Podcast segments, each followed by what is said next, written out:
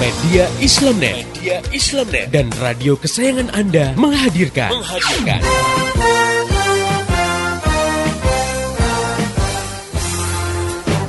Voice of Islam. Voice of Islam. Voice of Islam.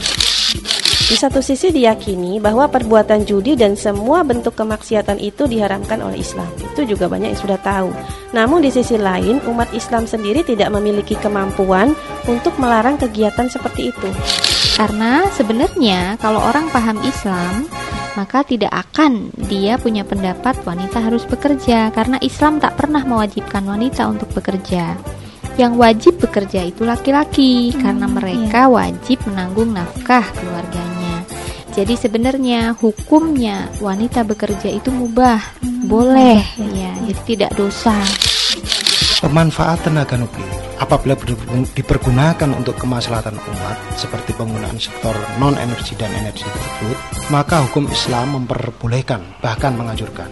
Namun apabila digunakan untuk tenaga nuklir yang sifatnya menghancurkan kehidupan, dan menimbulkan kerusakan di muka bumi, misalnya seperti senjata nuklir, maka hal ini tersebut haram hukumnya. Allah Subhanahu wa taala mencela tindakan merusak dan orang-orang yang membuat kerusakan di muka bumi.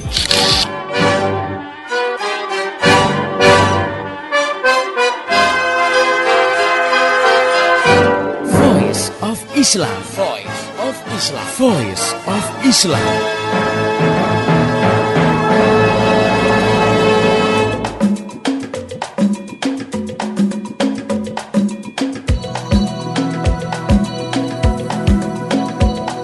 Halo Indonesia, Assalamualaikum warahmatullahi wabarakatuh. Jumpa lagi dengan saya, Bapak Ariandi Dalam program Voice of Islam Kerja bareng media Islamnet dengan radio kesayangan kamu ini. Selama setengah jam ke depan Voice of Islam akan menemani sobat muda sekalian Dalam rubrik yang muda yang bertakwa Sebuah rubrik yang membahas masalah anak muda dalam pergaulannya Tentu dengan syariat Islam.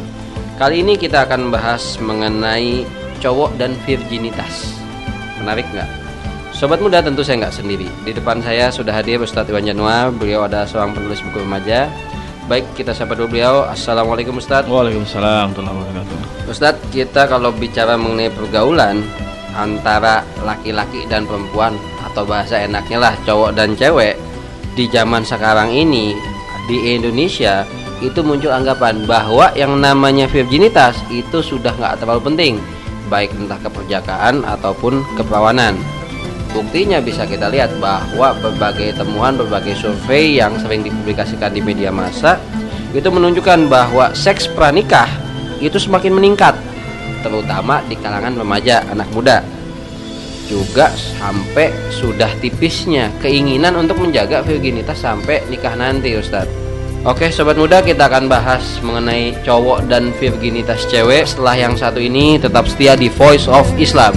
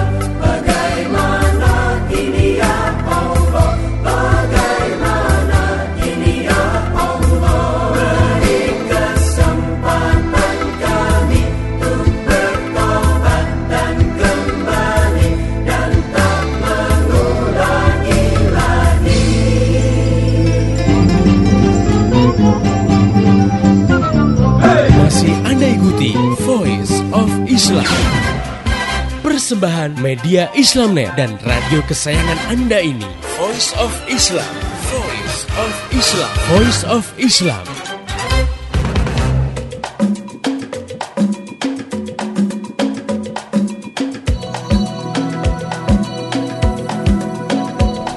Masih di Voice of Islam kerja bareng media Islamnet dengan radio kesayangan kamu ini. Sobat muda, kita sang pada dalam publik yang muda yang bertakwa, kita akan membahas mengenai virginitas di mata cowok gitu ya Ustaz. Tetap bersama saya Purwaryani dan Ustadz Iwan Januar. Insya Allah akan menemani kamu dalam acara ini selama 30 menit ke depan. Ustadz tadi kita sudah uh, berbicara sedikit mengenai pandangan cewek dan cowok di Indonesia mengenai virginitas banyak juga yang bilang bahwa yang namanya seks pranikah, hubungan seksual pranikah itu nggak masalah selama dilakukan dengan orang yang dicintai atau dengan pasangan yang tetap. Itu gimana Ustaz? Ini memang ya sobat muda yang beriman. Aduh, jadi uh, muncul berbagai macam opini-opini, pandangan. Nggak apa-apa kita yang namanya ML gitu kan, namanya kita ya bercinta-cintaan asalkan tadi dengan orang yang kita cintai kalau dengan orang yang kita cintai nggak itu namanya nggak pas gitu kan tapi kenyataannya dari berbagai temuan itu menunjukkan banyak juga orang termasuk remaja di sini melakukan hubungan intim seks pranikah ah, kadang-kadang dengan temen ya dengan pacar yang baru dia kenal eh, sebentar dan seterusnya melakukan hubungan intim jadi ucapan kayak gitu sebetulnya hanya untuk bikin ya legitimasi pengesahan bahwa yang gue lakukan ini bener loh gitu. Ah tapi masalahnya kan bener nggak bener bukan menurut manusia dong. Kalau menurut manusia ya pasti bener-bener aja karena kita kan condongnya sih pada hawa nafsu. Nah kalau kita ngomong dalam pandangan ah, agama yang membawa syariat Islam yang agung yang mulia kayak begitu jelas nggak bisa dibenarkan karena hubungan intim itu hubungan seks ya hanya boleh dong dilakukan setelah orang itu nikah. Nah, kalau belum menikah walaupun dicintai, ya nggak bisa dilakukan. Ya kenapa bisa jadi dong nanti nggak jadi nggak jadi pasangan. Kalaupun jadi pasangan tetap menikah, tetap aja cara-cara itu nggak diridhoi oleh agama ya. Kita bisa lihat dalam ayat-ayat Quran ada uh, ayat yang di situ Allah berpesan untuk kita auzubillahi minasyaitonirrajim wala taqrabu zina innahu kana fahisyatan wa sabila. Jangan dekati zina karena zina itu adalah keji dan seburuk-buruknya jalan. Rasulullah SAW juga pernah berpesan kepada kita bahwa dosa yang paling besar setelah mempersekutukan Allah adalah menumpahkan sperma atau berhubungan seks ya dengan wanita yang tidak halal untuknya. Artinya dengan siapa? Ya bukan dengan istri. Jadi kalau ada remaja bilang kan yang saya dengan orang yang cintai, ya cinta itu nggak nggak boleh mengikuti hawa nafsu. Ada aturan-aturan, ada adab-adab dalam kita ya mencintai orang lain apalagi ini jelas-jelas merugikan diri kita sendiri dan yang sudah pasti itu tidak akan diridhoi oleh Allah Subhanahu wa taala. Yang namanya virginitas itu kan masih jadi perdebatan Ustaz. Bukan dari segi virgin nggak virginnya, tapi masalahnya yang disebut virgin tuh apa sih? Apa karena masih utuh selaput darahnya misalnya untuk hmm. perempuan atau cowok belum pernah kesentuh, belum pernah hubungan intim ya? hubungan ya? intim hmm. gitu atau misalnya belum pernah sampai yang macem-macem lah gitu hmm. belum pernah dipegang-pegang belum pernah mengeluarkan baik dengan sendiri ataupun dengan teman-teman misalnya gitu Ustaz hmm. nah sebenarnya yang disebut virgin itu sendiri batasannya apa Ustaz? Nah kalau secara uh, medis ya biologis kalau untuk perempuan yang disebut virgin memang ya dia masih utuh selaput darahnya gitu ya nah kalau secara pertimbangan agama ya tentu orang itu dikatakan dia uh, virgin seperti itu tapi yang kedua agama juga punya konsep yang namanya ifah. Ifah itu adalah menjaga kesucian diri dan kehormatan diri.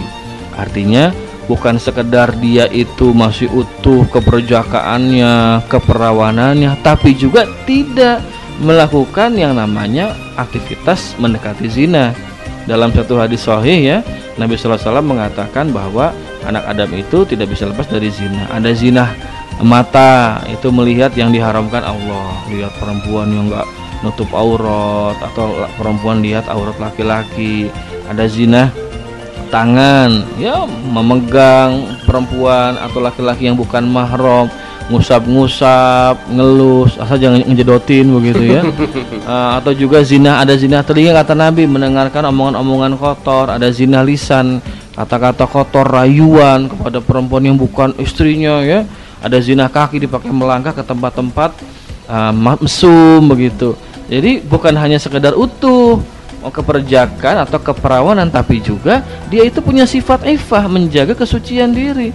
Dia nggak mau dipegang-pegang sama cowok yang bukan mahramnya, yang bukan suaminya, atau yang cowok juga nggak mau megang-megang, mangku, meluk, apalagi mencium perempuan yang bukan uh, mahramnya, yang bukan istrinya begitu. Jadi bisa jadi ya ada orang dia mungkin masih virgin, masih perjaka, masih gadis, tapi kata anak muda di tubuhnya itu kalau lihat pakai sinar inframerah sidik jarinya banyak begitu ya.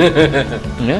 Artinya ya, ya mungkin diraba ya dicumbu itu berarti sudah dia nggak punya sifat ifah, nggak punya satu mental yang bagus menjaga kesucian diri.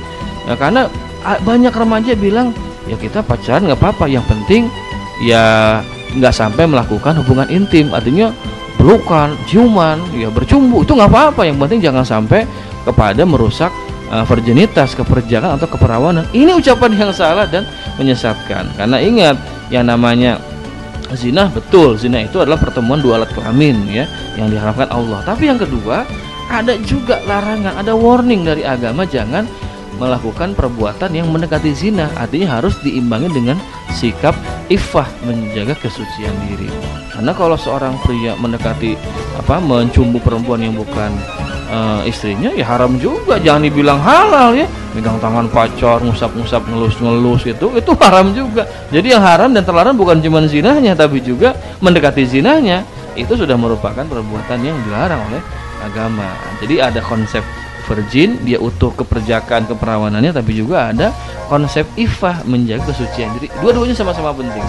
Ustadz penting nggak sih sebenarnya bagi seorang remaja muslim ya seorang remaja apalagi yang belum nikah untuk menjaga keperawanannya virginitasnya sampai dia nikah?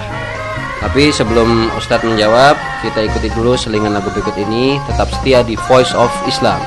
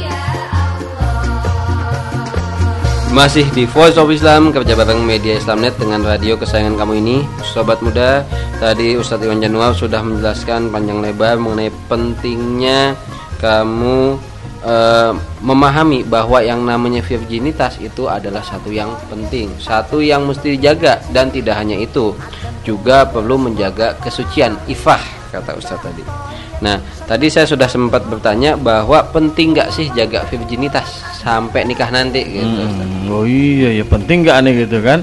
Uh, ini penting banget. Pertama, yang namanya seks pranikah itu rawan mengundang yang namanya penyakit menular seksual atau PMS ya. Ada yang namanya gonoro ya, raja singa gitu kan ada namanya herpes kelamin ada namanya klamidia wah itu banyak sekali penyakit-penyakit kelamin yang mengancam orang-orang yang melakukan hubungan seks pranikah. Dan gak ada jaminan loh bahwa oh kan pasangan saya ini bersih kok pak. Iya fisiknya outside-nya bersih luarnya bersih casingnya bagus. Nah dalamnya banyak bugnya kan trojannya ada wormnya ya ada macam-macam virus itu nggak kelihatan. Namanya penyakit kelamin kan di dalam ya dalam dalam kelamin dalam organ vital manusia.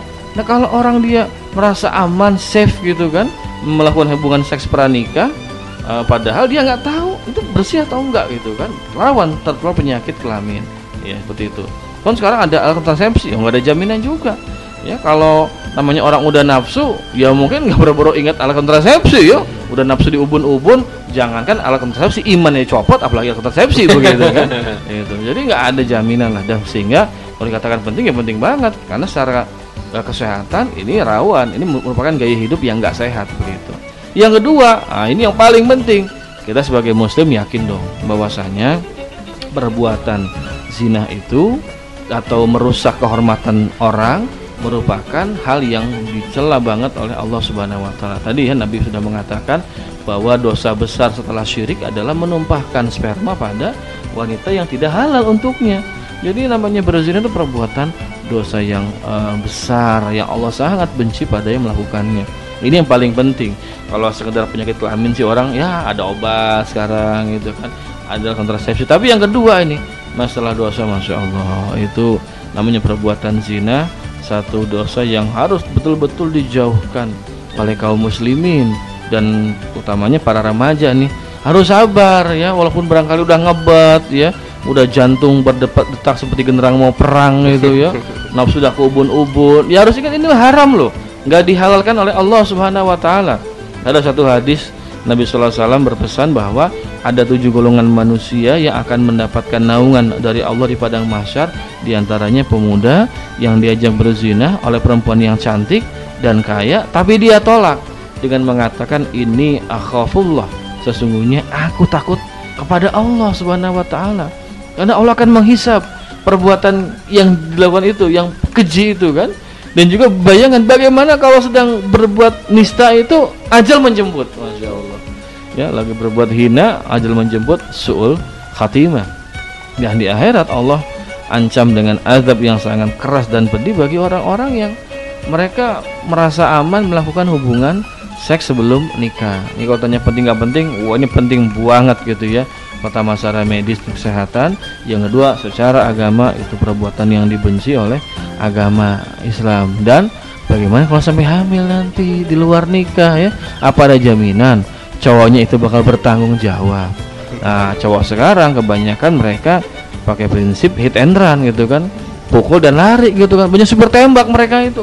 Nggak tanggung jawab ya. Pokoknya pakai prinsip yang dipakai ditulis-tulis di itu kayak di koran-koran ya isi di luar tanggung jawab percetakan. Nah, kalau udah hamil begitu, tato cowoknya kabur, gimana? Apa kamu apa dapat jaminan?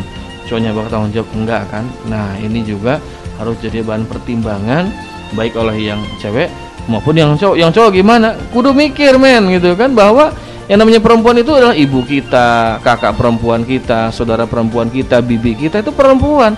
Kita kira-kira ya kamu real rela enggak? Ikhlas enggak kalau ibumu ya.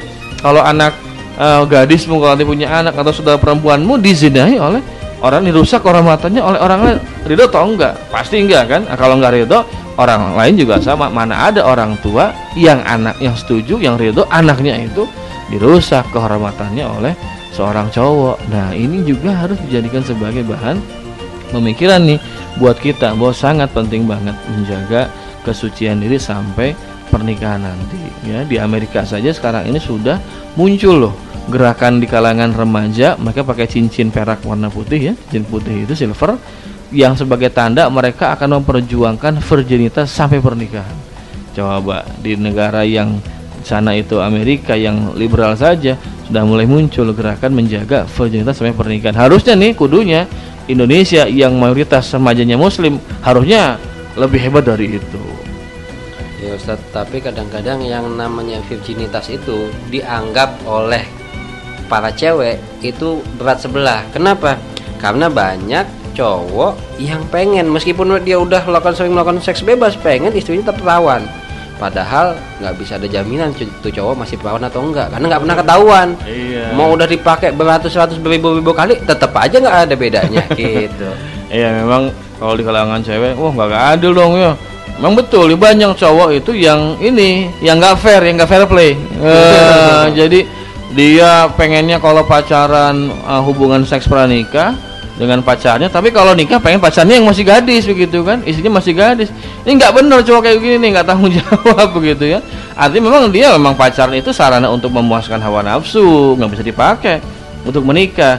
Dan buat cowok-cowok seperti itu, kudu mikir itu kan bahwasanya ada dosa loh yang akan dipikul di hadapan Allah Subhanahu wa taala nanti. Dan tadi ya, harusnya mikir gimana kalau ibu kita, saudara perempuan kita ya yang mengalami hal seperti itu rela atau enggak? Nah, kalau enggak rela jangan berbuat hal yang sama kepada orang lain ya.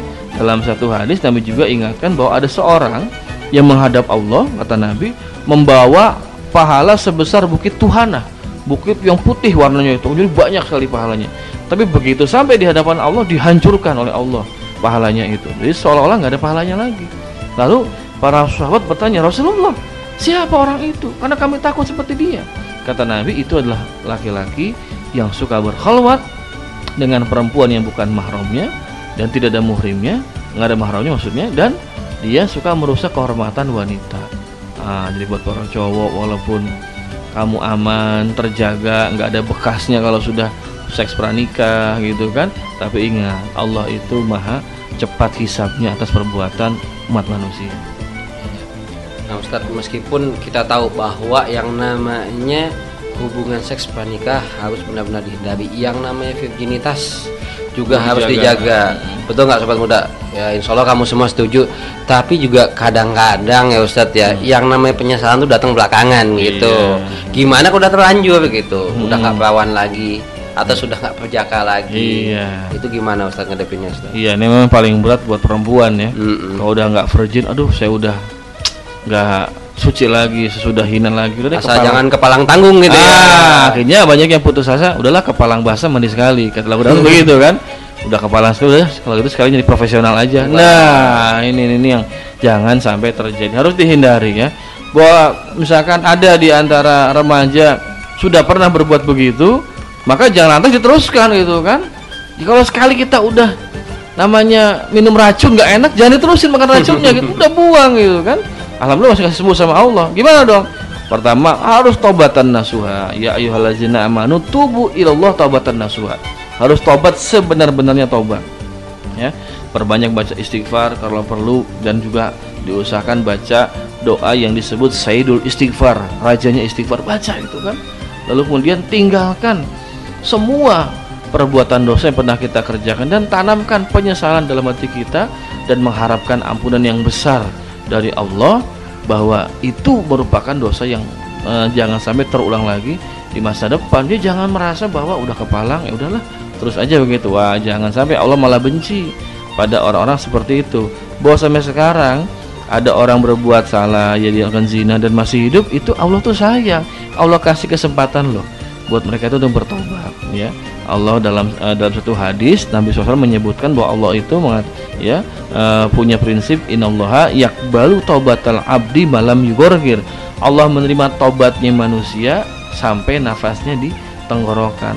Artinya sebelum sakratul maut ya Allah masih buka pintu tobat yang selebar-lebarnya seluas-luasnya untuk kita. Dalam hadis kursi juga Allah katakan, "Wahai anak Adam, kalau kamu membawa dosa setinggi langit, kemudian kamu meminta ampunan dariku, aku ampuni semua kesalahanmu." Coba, ini setinggi langit loh dosanya. Tapi minta ampun, Allah masih kasih ampunan. Apalagi ini ya baru sekali atau mungkin dua tiga kali berbuat zina, ya jangan diteruskan. Udah taubat, ya jangan merasa kepalang dan tinggalkan orang-orang yang mengajak seperti itu dan lingkungannya. Jangan sampai kita pengen tobat tapi masih tinggal di lingkungan yang mendukung perbuatan maksiat susah tinggalin dan bergaul dengan orang-orang yang soleh dan tanamkan dalam hati kita itu komitmen menjaga sifat ifah. Oke lah, saya sekarang udah nggak virgin, tapi ifah ini harus dijaga dan saya harus menjadi nanti suami atau istri yang baik untuk pasangan saya dan jadi ibu atau bapak yang baik untuk anak-anak saya agar anak-anak saya tidak lagi berbuat seperti yang pernah saya lakukan. Ya, sobat muda sekalian, kita sudah bahas panjang lebar mengenai virginitas. Baik kamu yang masih perawan atau yang masih pujaka atau yang sudah enggak sekalipun, jangan malu, jangan berkecil hati, tetap jaga itu semua, minimal jaga ifah kamu kalau kamu bagi yang sudah pernah terjerumus ke dalam lembah hitam tersebut.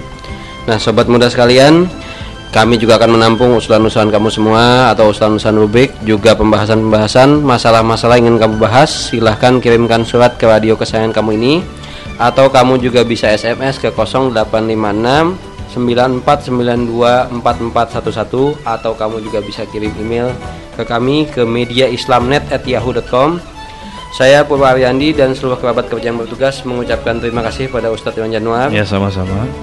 Terima kasih juga kepada kamu-kamu semua yang telah setia mendengarkan acara ini. Pesan dari kita sampaikan apa yang kamu dengar ke teman-teman kamu semua. Insya Allah itu akan menjadikan pahala yang besar bagi kamu. Dan besok hari insya Allah Voice of Islam akan hadir kembali di waktu yang sama dan gelombang yang sama. Mari menimbang masalah dengan syariah. Wassalamualaikum warahmatullahi wabarakatuh. Info teknologi, info teknologi, info teknologi. Info teknologi dari konsultan komputer Purwa Purwa Ariandi. Info teknologi, info teknologi. Sobat muda sekalian, yang namanya search engine sudah jadi kebutuhan kita semua. Search engine adalah mesin pencari yang berada pada sebuah website. Kamu tinggal masukkan kata kunci yang kamu perlukan, maka search engine akan menampilkan berbagai hal yang berhubungan dengan kata kunci tersebut. Ada beberapa tips yang dapat kamu lakukan untuk memudahkan pencarian kamu. Yang pertama, upayakan gunakan hanya satu search engine. Karena dengan menggunakan satu search engine saja, kamu akan jauh lebih familiar, akan jauh lebih mudah, jauh lebih memahami search engine tersebut. Misalnya yang paling umum sekarang Google ya kamu pakai Google aja gitu. Yang kedua ialah kata kunci. Ini adalah informasi yang paling berpengaruh yang akan menentukan hasil pencarian pada search engine tersebut. Kalau di Google biasanya dia mengabaikan kata-kata tambahan. Tentu dalam bahasa Inggris, kalau bahasa Indonesia sih enggak. Dan huruf kapital dan huruf kecil tidak ada pengaruhnya bagi Google. Yang ketiga ialah tanda kutip. Nah, tanda kutip ini bisa kamu pakai untuk mencari kata atau kalimat yang spesifik atau nama. Dengan mengawali tanda kutip, kalimat dan di akhir tanda kutip, kamu akan mendapatkan hasil pencarian sesuai dengan kalimat tersebut. Berikutnya ialah kamu bisa mempersempit pencarian dengan memasukkan lebih banyak kata kunci. Atau kamu juga bisa mempersempit pencarian dengan menggunakan tanda minus. Misalnya, kalau kamu masukkan George saja, kamu akan mendapatkan 21 juta uh, website. Tapi kalau kamu masukkan George Washington, maka kamu hanya akan mendapatkan 2 juta saja, berkurang cukup banyak. Begitu pula dengan tanda minus. Tanda minus fungsinya lah untuk menyingkirkan, tidak memasukkan satu kata. Misalnya Washington minus George. Artinya kamu mencari Washington yang tidak ada kata George-nya.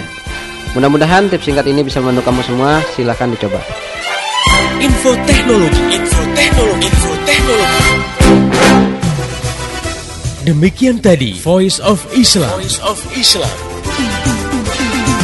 Semoga hikmah yang terkandung bermanfaat untuk kita semua. Amin, amin, amin. Ya Robbal Alamin. Kembali bisa Anda dengarkan Voice of Islam. Voice of Islam menghadirkan topik-topik seputar kehidupan kita esok hari di waktu dan gelombang yang sama.